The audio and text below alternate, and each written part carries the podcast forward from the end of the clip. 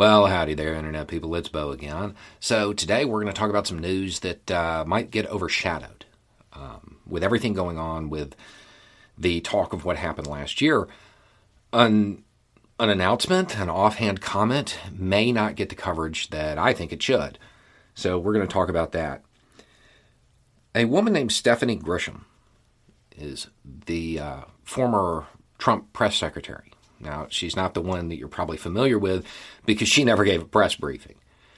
Um, and for the most part, she hasn't been wrapped up in everything.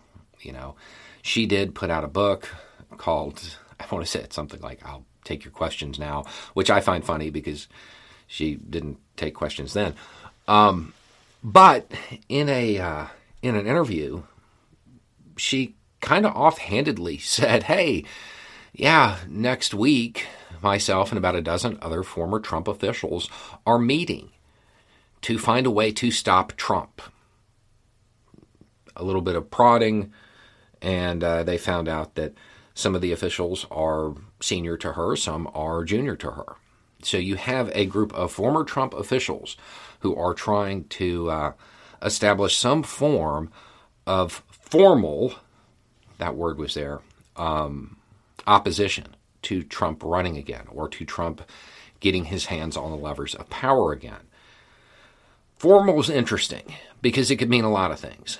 It, it, could mean a political action committee. It could mean, you know, going to uh, prosecutors and telling them what they know. But from what I understand, uh, Grisham has already uh, openly cooperated with the January 6th committee. So I'm curious to find out what it is they're planning. Now, it may be nothing because she hasn't done a whole lot to uh, move forward from her working for Trump, you know, other than putting out a book, which, I mean, they're all doing that. There hasn't been a lot of active opposition up until now. You know, she said things, but we haven't really seen her get involved. Um, so this could just be a way to, you know, promote her book, get people to say it like I did.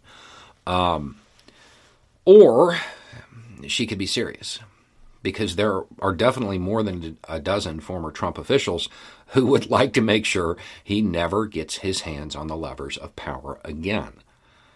So this is something we need to watch for. In, in about a week, we have to find out what actually happened, what their plan is, how they're going to move forward.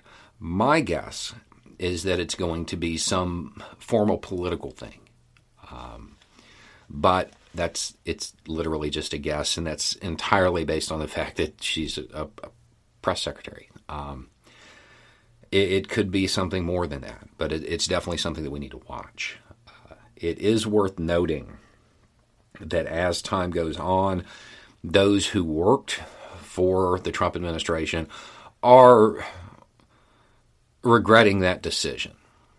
It is also worth noting that, as suggested in a previous video, eh, the uh, January 6th committee has been interviewing what they describe as second and third tier, lower level staff people who were present, who had information, who were asked to do minor things, who may have been in the room and overheard stuff. Um, this was something I was suspected, I suspected, but it has now been confirmed. Um, that is going to be far more damaging than I think the major figures realize. The people in the room, they know what happened.